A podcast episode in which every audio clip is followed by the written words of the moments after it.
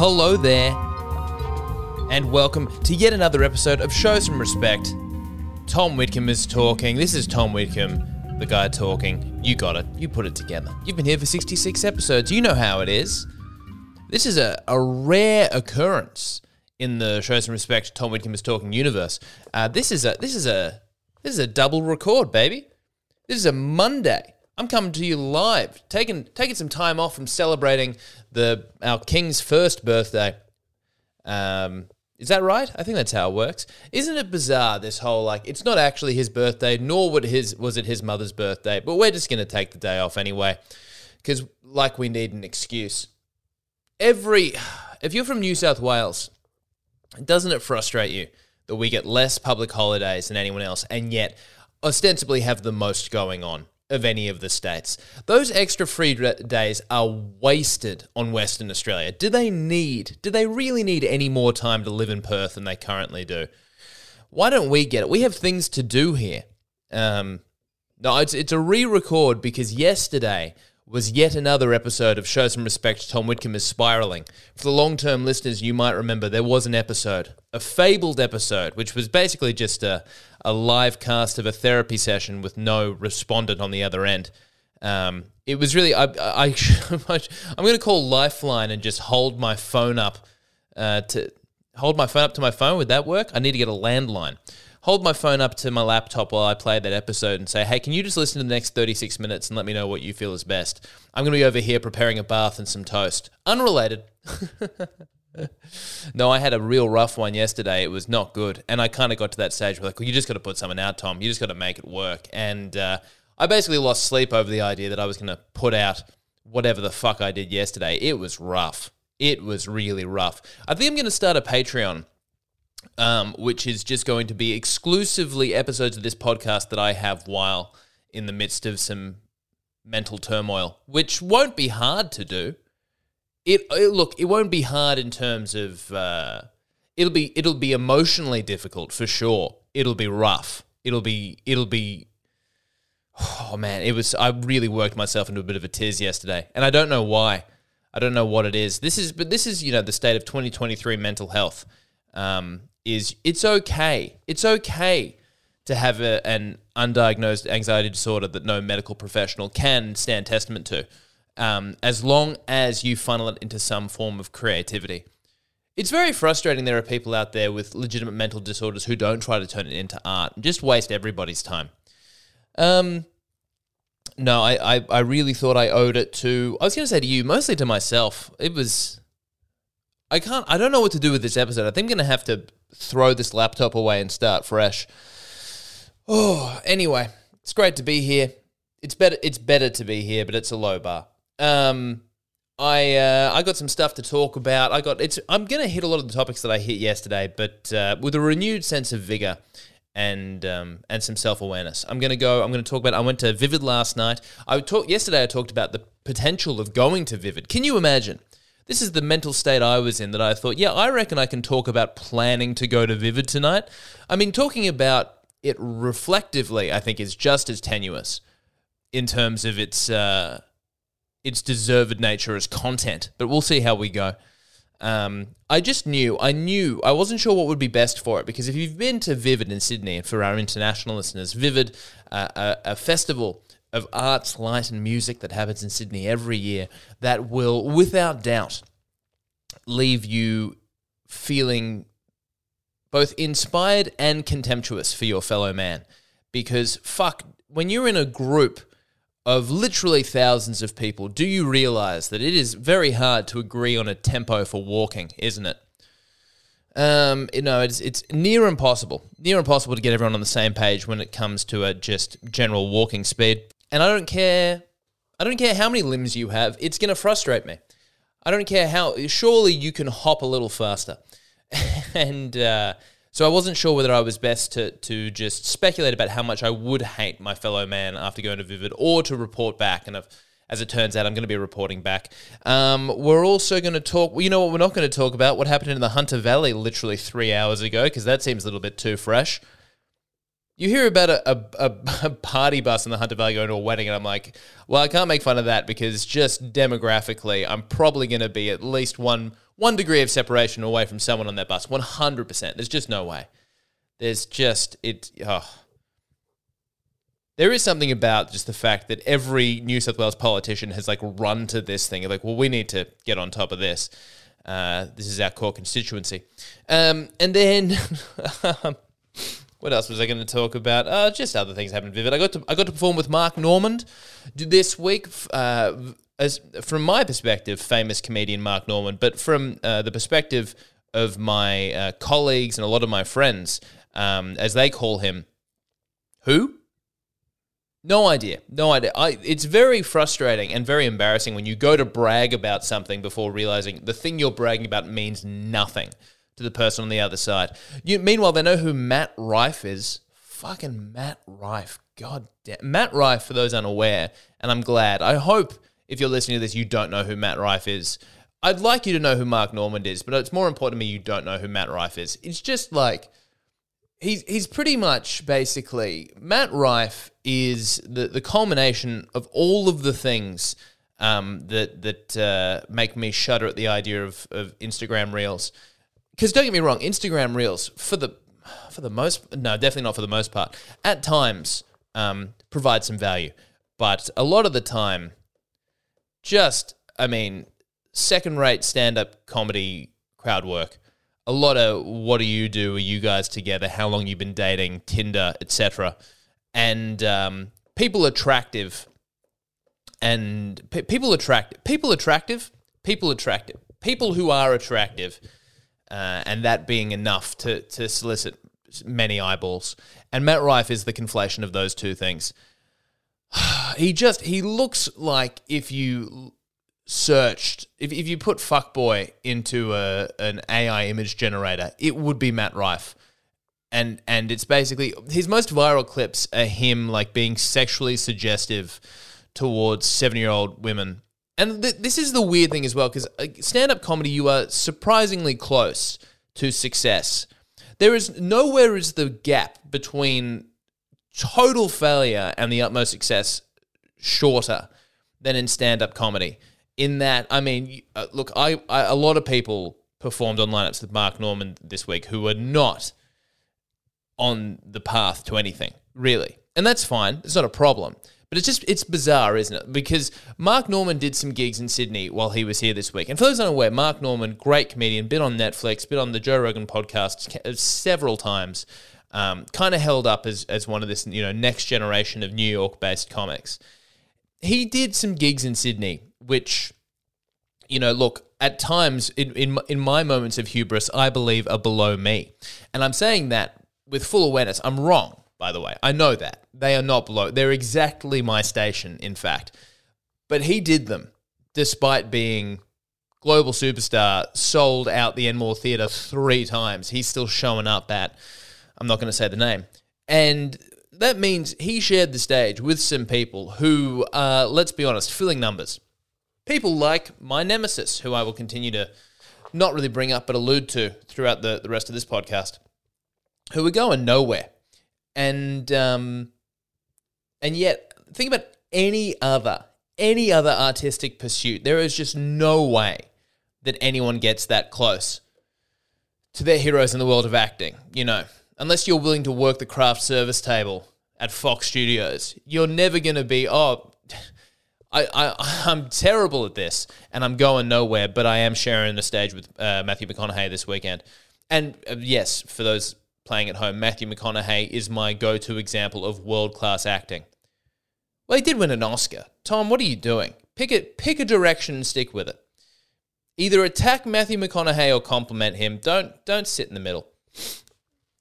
So I feel bad. Maybe I shouldn't be attacking Matt Rife maybe I shouldn't be. And I'm not. Am I really attacking him? I just. I'm just not in. I'm.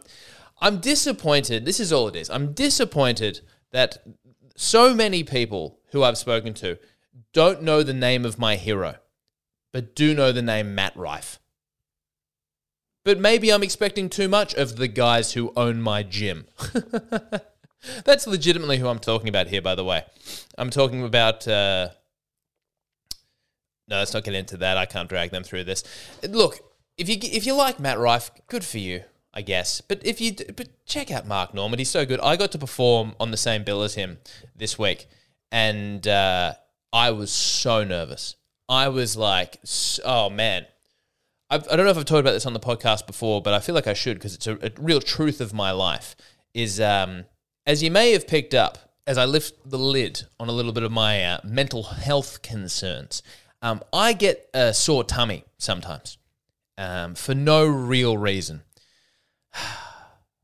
And remember, Movember is not too far away, and you're looking out for people like me who get sore tummies occasionally. Um, um, so, uh, I, but but but one of my saving graces is stand up comedy for two reasons. Number one, it serves as a huge adrenaline dump, so it just kind of burns out a lot of anxious energy, which is just so important for me to be able to do from time to time. And number two, before I get on stage, I do the most horrendous nervous shits and they just clear me out. It is it's like I'm I'm having a I'm having a self-induced enema 3 nights a week. It's it's glorious. It's fantastic for me. And um I was there was a lot of that happening just because I knew Mark Normand may or may not be in the room with me shortly. And my friend Anthony Skinner was running the gig that Normand was going to be on. He was at a different gig beforehand, and I was on. So Normand was was running around. I know I'm talking about this guy. Some of you will have no idea who this is, but just trust me when I say this is this is a deal. Normand was uh, there with his opener, a guy called Andrew Youngblood, and then his wife, a woman named Mae Martin, both comics, and uh, they were basically traveling around Sydney, gigging together. And so the three of them were the last three on at this gig that I was at, Harry's, Harpoon Harry's at Surry Hills on a Monday night. And I was the last one on before them. I don't know if that was intentional or not, but Skinner had done me an absolute solid, giving me the best chance of getting on in front of this guy. And I just, look, don't get me wrong, there was a part of me, there was certainly a little part of me which is like, maybe, just maybe, I'll be so good not only will he ask me to perform with him at the end more, he won't ask me to open for him. He'll say, "Hey, maybe Tom, I know I know they've bought tickets to see me, but what if I open for you?" what if what if I say, "Hey guys, I know you bought tickets to see Mark Normand for an hour, but you're to have to trust me. I've seen the future." And he wears a suit on stage. Um I didn't wear the suit on stage. I cow- I cowered it out. Uh, I, it, I was like, I can't, I can't be doing that. I can't be gimmicking it up in front of this guy. So, um, I was a little bit. There was a tiny bit of me. It was like maybe there will be legitimate, and uh, you know, I'm joking about that, but you know, consequences. Maybe there'll be a thing. Maybe he'll say, "Oh, I need an open tomorrow night." Maybe he'll remember me if I ever find myself in New York. That sort of thing, you know. Um, but for the most part, I just wanted to impress the guy. I got to say, there are some moments I've had where I've had I've I've impressed comedians that I respect. One in particular who I won't name because I just can't I can't deal with him potentially knowing this would be out there. But I remember a friend of mine uh, being on a gig with this guy, being being on a gig with this guy who who was one of my favorite comedians, and um, yeah, I think it was one of the first times we've been on a bill together. And I did my set and I did pretty well, and I came off stage, and my friend pulled me aside. I was like, "Hey, I got I got to tell you something you're gonna love." The com the, the comic, the, the one that I love, the the comic that I uh, really respect. He's like that guy. He he loved your set. He was laughing heaps. It was like being out on a night out with some friends and having your friend pull you aside and say, "Hey, you know the hot girl? She wants to have sex with you." That's how I felt, but ten times better. I literally like did the Brett Lee starting up the lawnmower uh, wicket celebration. That's how good it felt. Um, so that's that's all I really want. I just wanted to I wanted to get in front of this guy. I wanted to do well. I I tailored my set to the things I thought he would like. That's how pathetic I am. And um, we're sitting there. I'm so nervous, waiting to go on. There are so many comics in the room because everyone wants to see this guy and get their you know get their couple of seconds of, uh, of, of attention. And he rocks up literally just before I go on. Like seven comics gone before me. Then it's my turn. Just as I'm about to go on, he rocks up I can barely look at him. I'm like, I can't do this. I can't do this right now. And I go on stage and I get up and there's a big commotion at the back of the room as, as this guy arrives and some of the comics are saying hello and all that sort of stuff. And it is totally distracting any focus towards my set. And immediately I'm on stage and I am not doing great. And let me reiterate, I picked my best 10 minutes. I'm like, this is the solid gold. I'm doing greatest hits the next 10 minutes. This lucky crowd is going to bathe in the glow that is that is exclusively created for for a different comedian who I'm trying to impress. And I get on stage and it's and I'm I'm not bombing, but it's not totally far off. And I'm like, oh yeah, I hadn't considered the fact this might go horrifically. I hadn't I hadn't thought about the fact that there's a chance that the worst case scenario isn't just not being asked to open at the Enmore Theatre, but embarrassing myself. Oh yeah, I forgot how that's the way stand-up comedy works. How every single night you're going out there risking the chance to to set yourself your self-love and your self-respect at a new low. That's that is the stand-up comedian's lifestyle, by the way. Just so your your self-respect your level of, uh, of, of, of, value you place on yourself is constantly up for grabs. Um, anyway, things settle down at the back. He gets down. I'm kind of finding my rhythm. It's going okay. It's going okay. I get towards the end, and uh, I uh, I start a new bit. It's a little bit on the edgy side. I thought that he might like it. It lands. Crowd goes well. Crowd goes into it. They, they laugh. It goes well with them. And then I hear as the crowd dies down, I hear a laugh, which is 100% Mark Normand's. I just know it. I know it internally. I didn't know that I I didn't know that I knew it, but I I did I did know it. And my mind goes blank. As I realize, oh my god, not only is he here and listening, he's liking it. Fuck what happens next. I can't remember the next bit of the joke to say like this is this classic thing of being on stage where time just slows down and you think it's going to take f- you think that you've been up there for minutes pandering about waiting for the next thing. In reality it's been about half a second. Anyway i restart the joke. I miss a whole section of it uh, and and and realize halfway through the next bit that i'm missing the bit i'm meant to be talking about. It's oh it still goes well. I get two more laughs out of him it makes my year. I was so stoked in it. I finished on a decent note and I got off. And uh, as I went off, the MC goes, "Tom Whitcomb, everybody," and I see Mark Normand just do a little, just a little, just a little fist pump in the air, just a little like fist pump in, rea- in reaction to my name. Not a fist bump. There was no contact. We we we we did not talk or or or touch. Would have loved to touch. None of that. No photo. Nothing.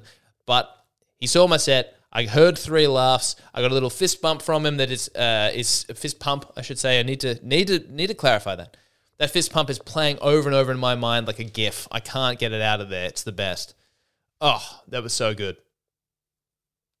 Didn't get to ask. Didn't get asked to open for him. Not yet. We'll find out. We'll you know another day. Another day. It'll happen. Oh, good times. Um, what else is there to talk about? I'm, I'm gigging less at the moment, which is kind of weird for me. I don't have any gigs booked this week or next, I don't think, because I have this other like creative project I'm working on at the moment, which is taking up a lot of my spare time. It feels weird. I feel like I'm just, I've been pretty committed to stand up. I mean, since I started, what, si- almost six years ago, uh, I was a little bit iffy at the start, but after the first year or two, I've been really just, just revving it up, ranking it up. I don't like any of those words. I've I've been slowly increasing my commitment. Is that any better? Oh, sounds like I'm reading out of a an electronics manual. I've been slowly increasing my commitment to the craft of stand up comedy and um, taking some time off to work on some other stuff. It feels odd. It feels very very odd. Uh, but it does mean that I have less and less stuff to talk about on this podcast because, as I said, I mean the the the, flip of every night of the week going out there knowing that uh, you might hate you. You might find that you hadn't even scratched the surface of how much you hate yourself, um, based on the way that a bunch of drunks in a pub on a Tuesday night reacted to you. Um, the flip of that is it does make for things you can talk about on a podcast for 27 minutes plus padding.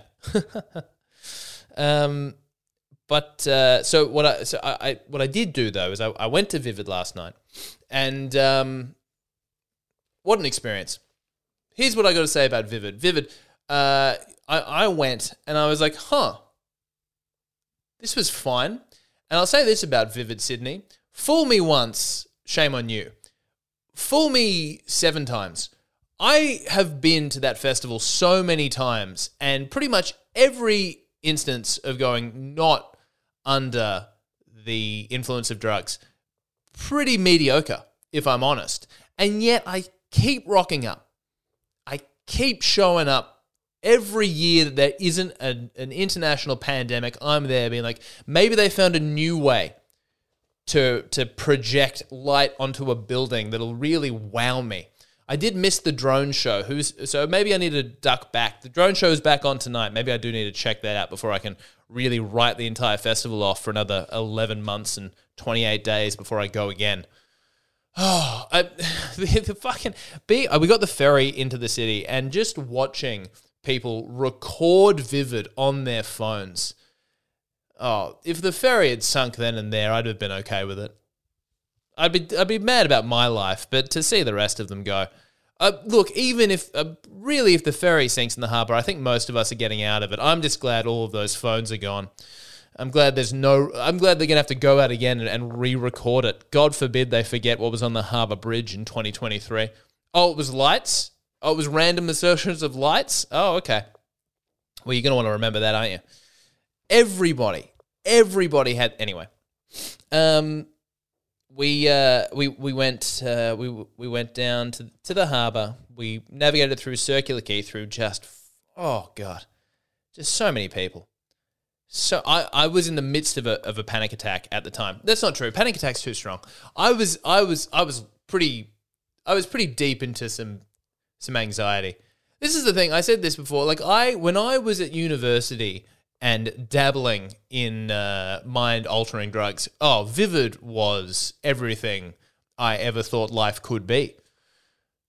And now I had half a weed edible on Friday and I was just in a pit of despair by Sunday. I'm so am, am I getting weaker? Is the world getting harder, or are they both just happening at the same time, like some kind of uh, depressive double helix? I don't know. It was it, it was it was not kind, but what was nice was being surrounded by all of those people in Circular Quay. And as much as the fucking just weaving in and out of parents buying horrible plastic memorabilia bullshit for their kids to shut them up for three hours, it, it was a reminder of like, oh yeah, all of our problems are totally meaningless because for all we know, in 12 hours from now, 30 people are going to die on a bus, and it's going to make all of my like, my horse shit feel like nothing. Yeah, I know you lost a lot of friends and family the day after the most important day of your life. Uh, but uh, keep in mind, I had to record a substandard podcast yesterday, so we're all going through stuff, aren't we? oh, a few observations from Vivid. Um, number one, well, we, we did the thing like uh, we went through the Botanic Gardens, which you have to pay to enter now. Used to be free. Um, and look, all of my experiences yesterday, whether it be the at, Vivid, whether it be the food that I ate uh, or the light installations that I saw, um, was a combination of uh, excessively expensive and incredibly average experiences. Like not not bad, but average. We went to the James Squire uh, gastro pub thing down in Circular Quay. James Squire, like the craft beer brew house, and you can get food. And it was like $29 for a burger. And they were basically playing a game of how bad could we make this food before anyone complains? And they nailed it. They really just landed on the perfect balance of like, this is totally fine and not a smidge more. I, when you're sitting there and you're eating a burger and you're like, you, you, you've got a nice enough view and you've paid $30 for the privilege where you're like, this seems like a fair exchange, I guess. This is what I would do. I would, you don't need, this like, good enough is good enough almost always. And it's about time more people recognize it. So fair play to the, to the Squire Brewery. Um, for, for taking as much away from me as they possibly could while giving as little as they have to. And that's exactly how I felt about the Botanic Gardens at Vivid as well. Because I thought for a while Vivid was like artists trying to use an interesting medium to express themselves in a way that they wouldn't have been able to before this festival existed. And now it's just like, just put some fucking colorful lights out there and blast some music. They, there was one of those, um, there was a, uh, display that was um, paired with that Hans Zimmer Inception track, Time. Do you remember that? Thinking, speaking of things that I used to get blasted stoned to and listen to a lot, um, "Time" by Hans Zimmer was one of them, and um, I think me at 22 years of age uh, on the couch in my parents' rumpus room had more meaningful experiences to that than anything they tried to recreate at the Botanic Gardens yesterday. They literally were just like, "Hey, can you just get some gas uh, powered flame tiki torches?" Um, and uh, and and a UE boom, and I reckon that's at least one exhibit done. Oh, by the way, it's going to be forty five dollars to get in. Forty five dollars to get in.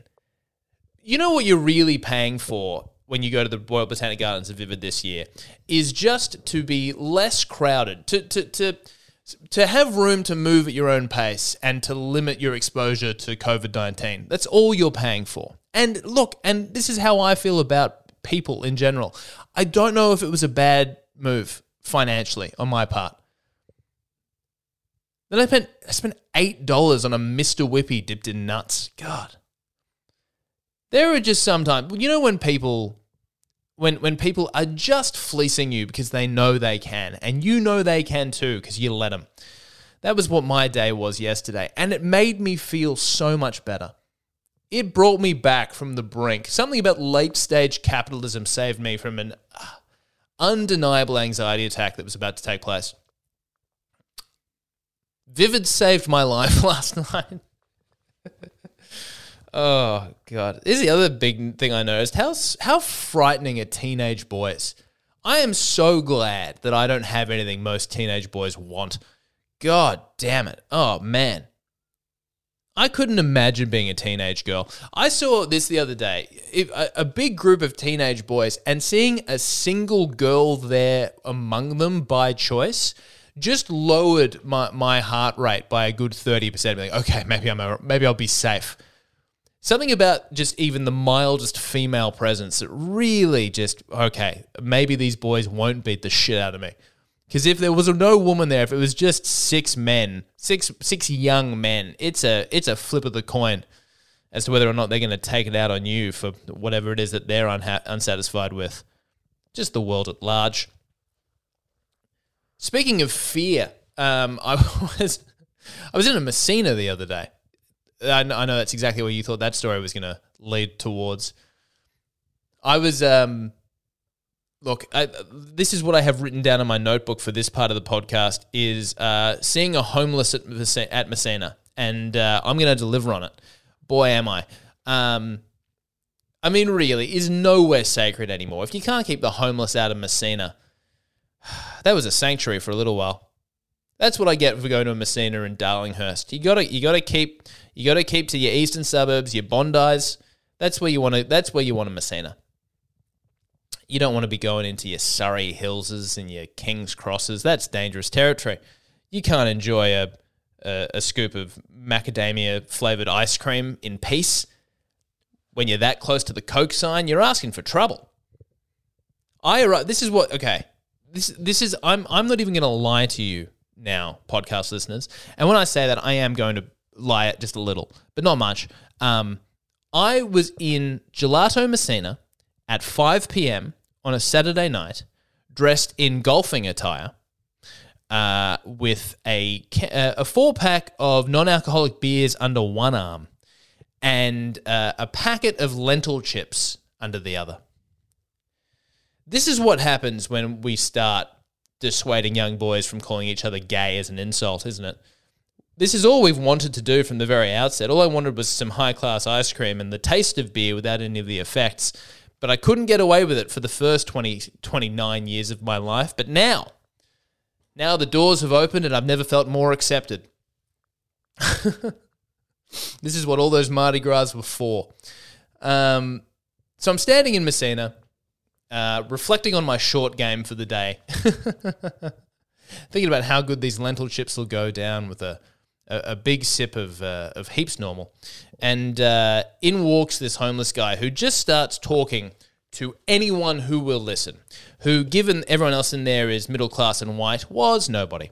We didn't want any of this, sir. I I am trying to ignore the plight of my fellow man right now.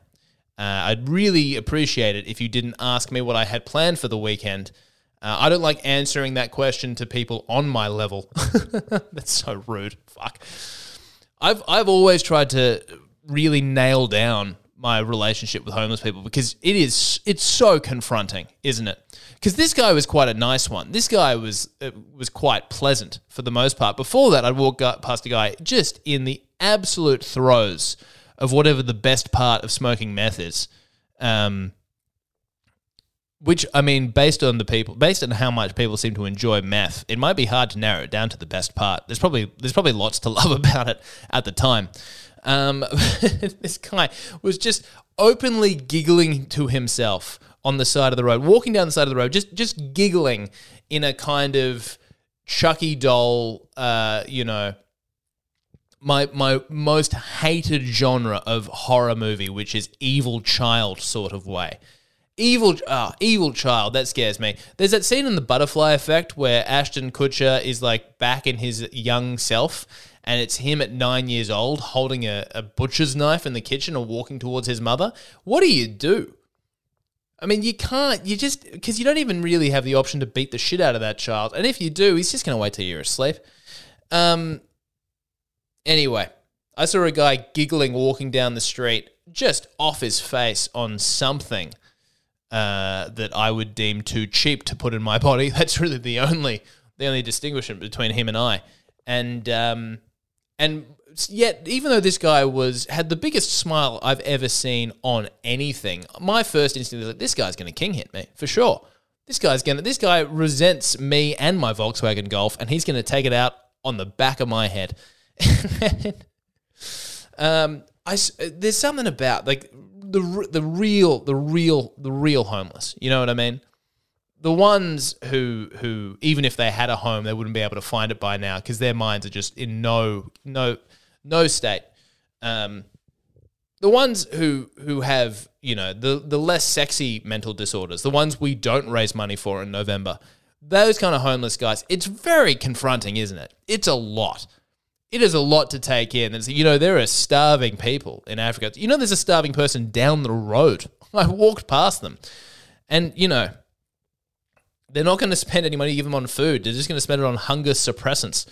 Um, it's it is a lot. I kind of feel like if if the Australian government was like, look, okay, we have a bit of a homeless issue in it wouldn't have to be the Australian government. It'd probably be like Sydney. If you know, the city of Sydney was like, guys, we, we've got a bit of a homeless issue here, um, and I know we're all very uncomfortable about it. So here's what we can do: either uh, we can spend a lot of public time, money, and resource in understanding the mental conditions that underline these people, trying to understand what we can do to re-establish them as healthy, functioning members of society. It's going to be a long time, and there will be some hiccups along the way. It's going to be very costly, but we feel that we can rehabilitate a lot of these people, and the ones we can't, we can at least take care of so they have a good quality of life.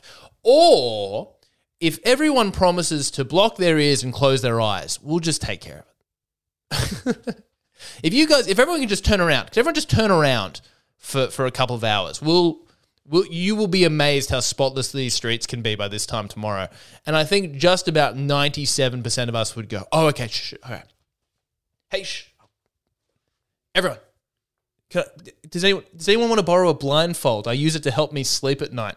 It's the other thing I use to help me sleep at night. In uh, in addition to forgetting about these poor men and women's plight. Only 97% of us, because the other 3% would be like, I'd actually, I'd like to watch if it's not too much trouble. If you don't mind, I'd actually like to see how you're going to handle this in case we have to do it again and I can get my hands dirty. Um, I, I like to say that I'm saying this with the utmost, I don't know if it's respect, self awareness. Is that the right word? Oh, what else did I have? Uh, I think that's it. I think that's just about it. Guys, you're going to have to trust me when I say this is a huge improvement on what I did yesterday. I'm feeling good about it. I like this was a good decision. This is what I do for you guys. This is what this is what I'm willing to. How many podcasts? You think Joe Rogan is saying to his mates? You think Joe Rogan is saying to, to Ben Shapiro and Jordan Peterson, "Hey mate, we're gonna have to take two on this one. Hope you don't mind." I don't know, maybe. Uh, but hey, hope you've enjoyed the episode, and. Uh, that's it. I'll chat to you next time. I'll show some respect. Tom Whitcomb is talking. Have a great one.